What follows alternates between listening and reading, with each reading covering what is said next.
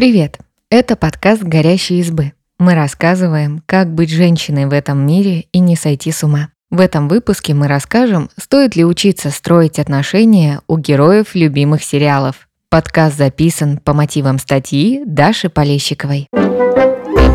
Жизнь романтических пар из ситкомов полна событий. Они влюбляются, ссорятся и попадают в нелепые ситуации. Наблюдать за этим интересно. Но в реальной жизни пары из сериалов и их отношения уже не такие однозначные. Вместе с психологом Дарьей Атамановой разбираемся, чему можно поучиться у Рэйчел Росса из «Друзей», Пенни и Леонардо из «Теории Большого Взрыва» и других парочек из популярных ситкомов.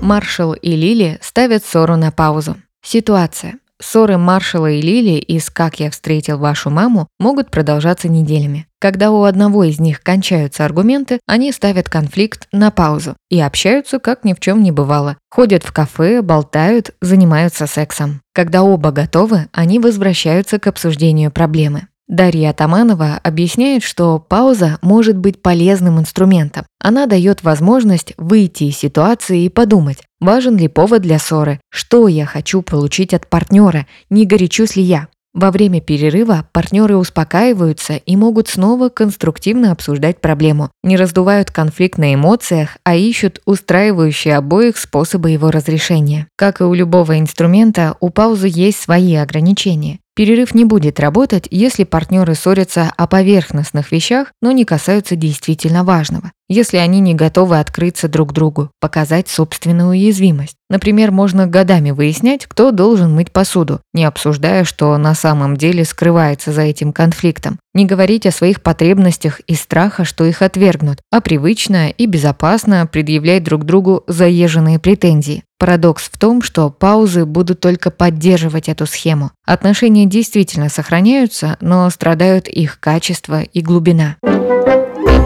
Тед и Виктория пробуют отношения на расстоянии. Ситуация. Виктория из «Как я встретил вашу маму» уезжает на стажировку за границу. Они с Тедом сразу понимают, что отношения на расстоянии не для них, но в последний момент решают попробовать. Для Теда это оказывается мучением. Вечерние разговоры по телефону мешают общаться с друзьями, а посылки с подарками от Виктории лишний раз напоминают о том, что он недостаточно заботлив. Через некоторое время молодые люди расстаются. Вот что говорит Дарья Атаманова. Отношения на расстоянии имеют все шансы быть надежными, теплыми, счастливыми и безопасными, или наоборот, выматывающими и истощающими. Дело в том, что дистанция может стать кризисом. Кризисы дают парам возможность перейти на следующий этап и перестроить взаимодействие. Либо, напротив, разрушают систему, если в ней недостаточно ресурсов для нового уровня. С похожими проблемами сталкиваются пары в любых новых ситуациях. Эмиграция, рождение ребенка, увольнение одного из партнеров. Успешно пройти кризис помогут желания обоих партнеров вкладываться в отношения и накопленные к этому моменту ресурсы. Для отношений на расстоянии источником ресурса могут стать общие приятные воспоминания, планирование свиданий и обсуждение совместного будущего после разлуки. Также важна включенность в отношения. Обычно тяжелее приходится тому, кто уехал. Нужно не только адаптироваться на новом месте, но и держать партнера в курсе происходящего вокруг. Это требует времени и сил. Если оба человека в паре ценят эти отношения, то кризис разлуки преодолим.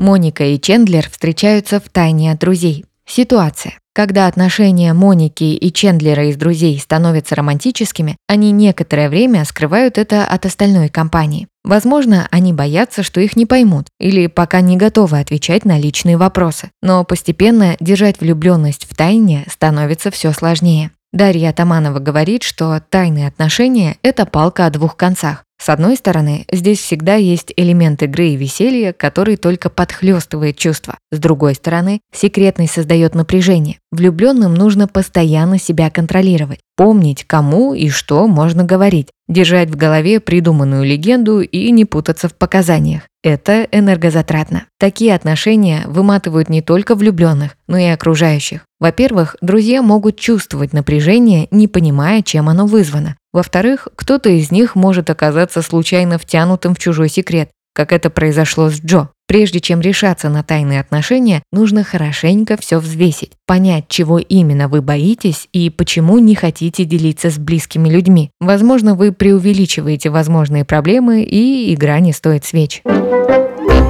Рэйчел пишет Россу письмо на 18 страницах с обеих сторон. Ситуация. После длительного перерыва Рэйчел и Росс из друзей решают возобновить отношения. Прежде чем пойти на это, Рэйчел пишет Россу длинное письмо, в котором рассказывает о своих чувствах и переживаниях. Дарья Атаманова объясняет, что письмо – хороший инструмент. Оно дает возможность взвешенно и корректно сформулировать свои мысли, а партнер может спокойно их прочесть и обдумать. Бывает, что напряжение в паре так велико, что открытый диалог невозможен, и здесь письмо может быть решением проблемы. В случае Рэйчел и Росса письмо только мешает. Дело в том, что пара весь сериал выясняет, кто виноват и чьи потребности важнее. За этим интересно наблюдать со стороны, но оказаться внутри таких отношений неприятно. В их случае письмо оказалось инструментом бессмысленной и беспощадной борьбы, главный приз в которой – спихнуть на партнера всю ответственность. Чтобы сделать этот инструмент конструктивнее, можно использовать его для выведения общих правил отношений. Не только сообщать о своих чувствах, но и быть готовым увидеть потребности партнера, не ставить ультиматумов и идти на диалог.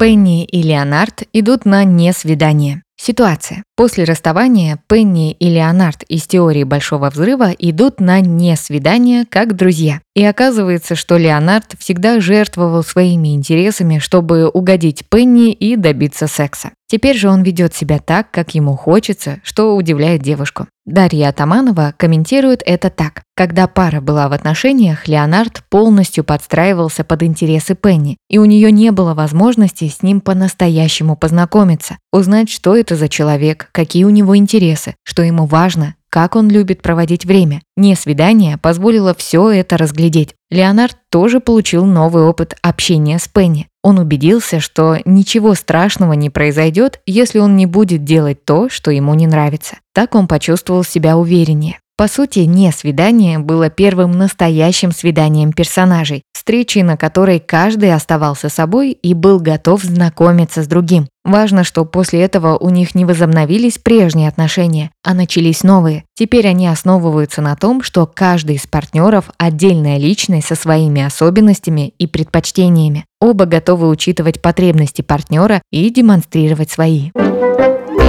Эми и Шелдон находят друг друга благодаря алгоритму сайта знакомств. Ситуация. Друзья заполняют за Шелдона из теории Большого Взрыва анкету на сайте знакомств, стараясь отвечать на вопросы так же, как сделал бы он. В результате алгоритм сайта находит девушку, которая действительно идеально ему подходит по интересам и складу характера. Вот что говорит Дарья Таманова. Подбор пары с помощью компьютерных алгоритмов – современная версия мифа о принцессе, дождавшейся своего принца. Идея второй половинки, то есть идеально подходящего партнера, выглядит довольно соблазнительно. Кажется, что стоит только его найти, и счастливая жизнь обеспечена. Проблема в том, что идеальный партнер, которого подобрал алгоритм, вообще ничего не гарантирует. Дело в том, что человек – это не какая-то устойчивая конструкция, а процесс. Мы меняемся каждый день. Чтобы построить отношения, нужно адаптироваться друг к другу и проявлять гибкость. В теории Большого Взрыва мы видим, что Шелдону и Эми приходится пройти большой путь, чтобы научиться договариваться. Они постепенно открываются и становятся счастливой парой, в которой партнеры взаимно усиливают друг друга. И это заслуга не алгоритма, а умения и желания строить отношения. Спасибо, что послушали этот выпуск. Подписывайтесь на наш подкаст, пишите в комментариях о своих впечатлениях и делитесь ссылкой с друзьями. Пока!